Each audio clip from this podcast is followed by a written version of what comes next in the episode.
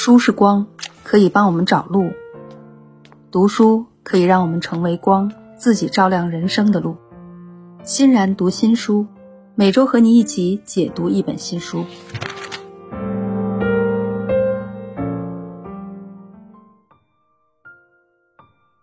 Hello，又见面了。那今天呢，要跟大家分享的这本书呢，叫做《幸福多了百分之四十》。这本书将告诉我们如何用科学的方法提升幸福感。那在过去的十年里，社会心理学领域呢做了大量提升幸福感的研究调查。到目前为止啊，只有很少的研究结果已向公众传播。那么这本书呢，我们就会发现啊，为什么实现渴望已久的目标之后，并没有其他人所说的那样快乐呢？为什么就幸福而言，基因？不等于命运呢？为什么有些事情做的少比做的多更好？其实我们每个人的个人情况对我们的幸福的影响，比我们想象中要小很多。如果你想改变生活中的一样东西，你想改变什么？是一个新的工作关系，还是你的居住地，亦或是拥有更多的钱财、健康或者漂亮的容貌？绝大多数人对这些东西都是梦寐以求的。我们可以想象。一个人状况的改变会让我们的人生远远好于现在。我们经常去想，如果某种事情发生在我身上，我就会很快乐。但其实科学研究显示啊，这些幻想通常就只是幻想而已。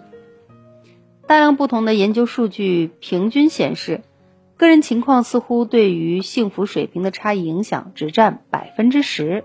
换句话说，如果你啊过得比另外一个人要幸福，那么只有百分之十是因为你的个体差异所解释的差距。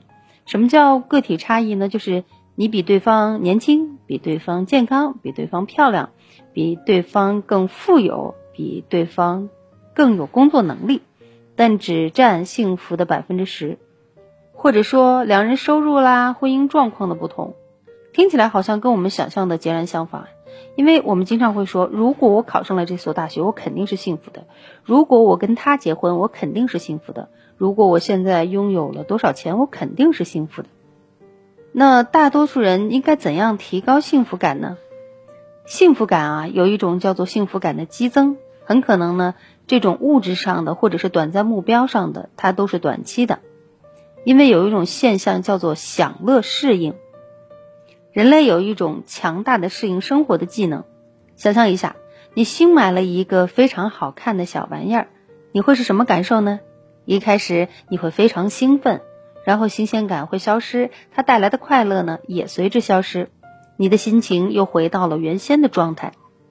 研究表明，当人们结婚或变得富有之后，也会经历这样的过程。像新婚夫妇结婚后啊，幸福感会倍增。但是这种快乐呢，只能持续两年。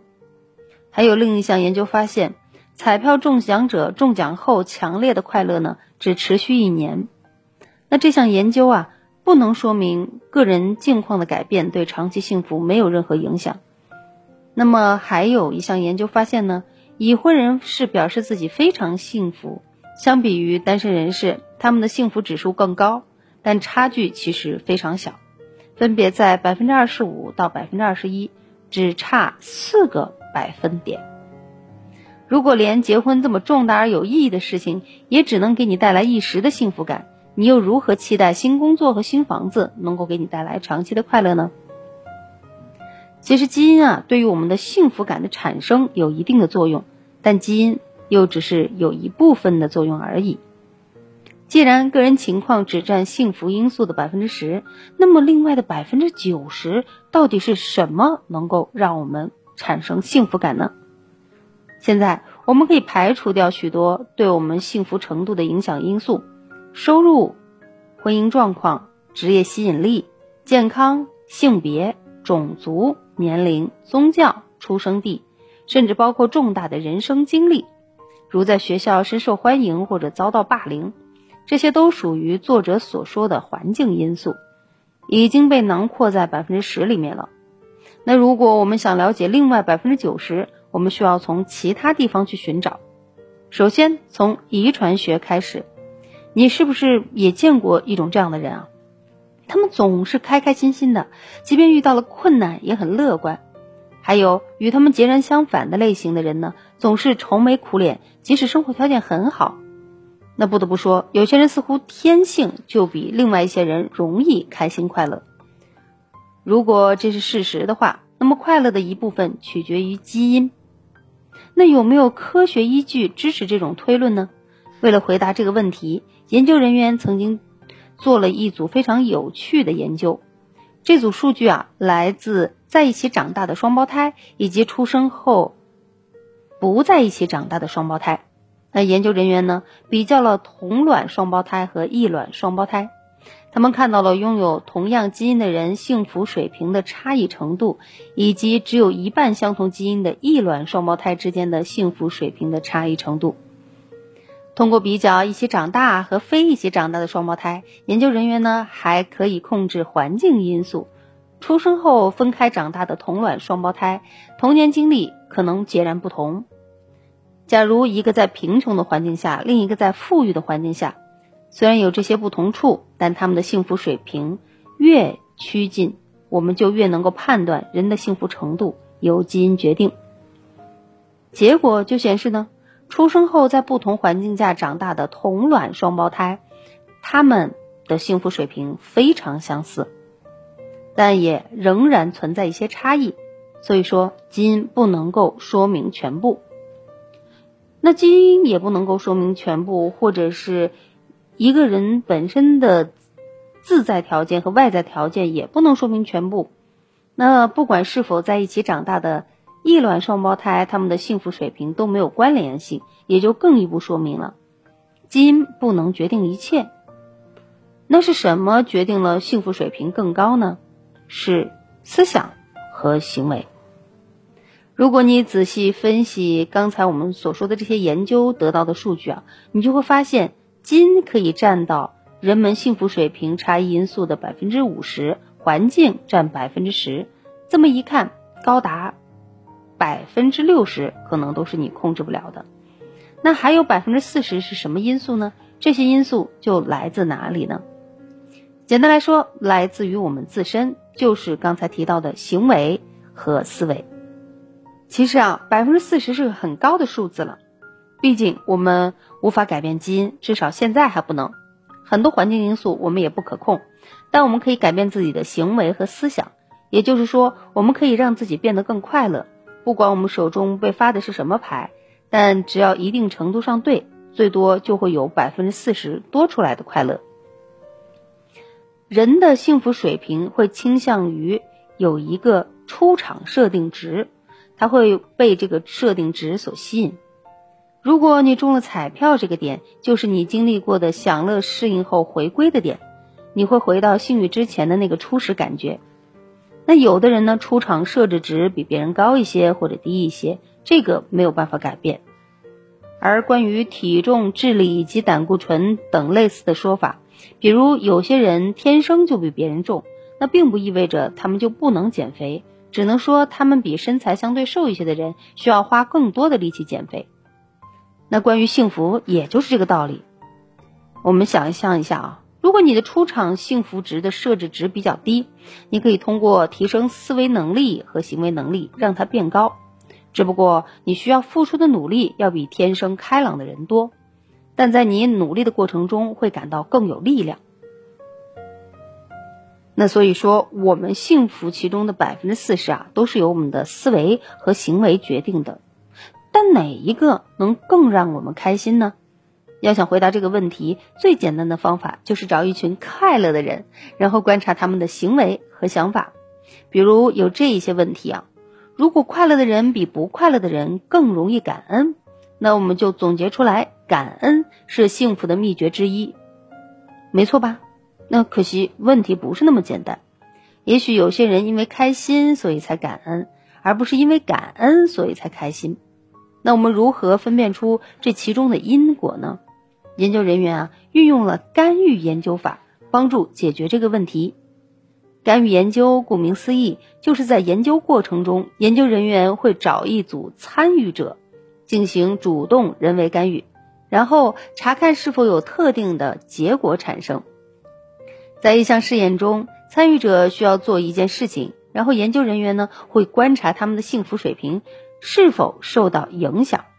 举个例子，作者呢和他的同事啊做过一次关于感恩的干预研究。一开始，他们把研究对象呢分成了三组，在为期六周的过程中，研究人员要求第一组持续写感恩日记，每篇日记要写他们感激的五件事。每周二、周四分别写一篇，要求第二组呢做同样的事情，但只需要每周周末写一篇。第三组啊作为控制组，不需要写日记。那接下来，研究人员测量了参与组六周前和六周后自我报告的幸福水平，看看感恩日记是否真的让人变得开心。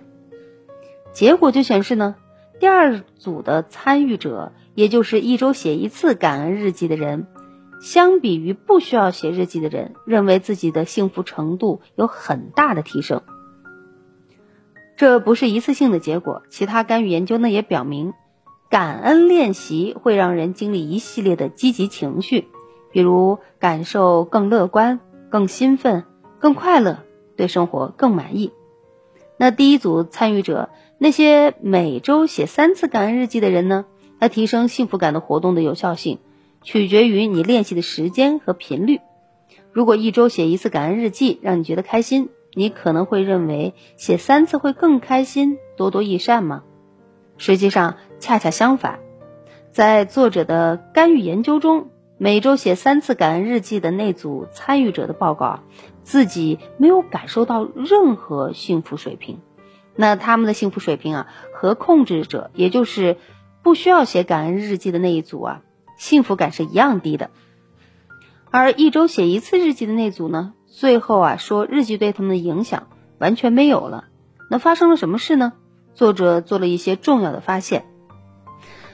我们可以看一下啊，我们都知道，如果你重复一项活动次数足够多，你可能就会把它当成一项乏味的苦差事，所有的快乐呢不复存在了。那些每周写三次感恩日记的人，可能就是这种感觉；而每周只练习一次的人呢，能够保持做这件事情的新鲜感和意义感。这个解释啊是推测性的，但数据本身呢显而易见，时间和频率非常非常重要。作者和他的同事在另外一项提升幸福感的干预实验中也得到了相似的结果。这个实验啊是需要让。参与者们呢练习善良的行为，比如给朋友买一个冰激凌，或者给无家可归的人钱。那这个实验为期六周，第一组受试者呢每天需要做五件好事，一周做一天；而第二组受试者啊需要一周内做五件好事。结果令人惊讶，第一组啊感觉自己的幸福感显著提升，而第二组呢没有任何提升，为什么呢？同样，这个结论啊也是推测性的。也许因为一天集中做五件好事，给人带来的幸福感比较分散，到一周完成的幸福感要强烈的许多。毕竟，我们很多人每天都在做一些微小的善意行为，多做一件事不会感觉有什么不同，但一天做五件好事，感觉会很特别。多样性和承诺也决定提升幸福水平活动的有效性。由于我们发现，如果你想增加自己的幸福感，重要的不仅仅是因为你做了什么，而是你如何去做。这就是这项研究的核心观点之一。那得到的结果有一些非常现实的意义。你做一件事情的次数和频率，决定了它是很有效的，还是完全无作用的。所以，关于幸福，没有一个通用的公式。有些模板呢，可以为我们所用。但最终，我们还是要针对自己的性格来调整适合自己的那些可以提升幸福感的活动，可以选择做到那些最适合自己的。那我们其实要练习感恩和践行善举这两个方法。那通过深入研究，我们发现一些适用于任何提升幸福感的活动的基本原则。那这本书的最后一个章节啊，上我们。看到了很多自助类的文学作品中，我们已经知道了，像体育锻炼、冥想、参加一些宗教仪式或者心灵体验类的活动，提升人际关系，原谅他人伤害性的言行，追求目标，体验人生乐事，都有助于增加我们的幸福感。虽然我们早就对此并不陌生，但知道这些得到科学的证实，仍是一件好事。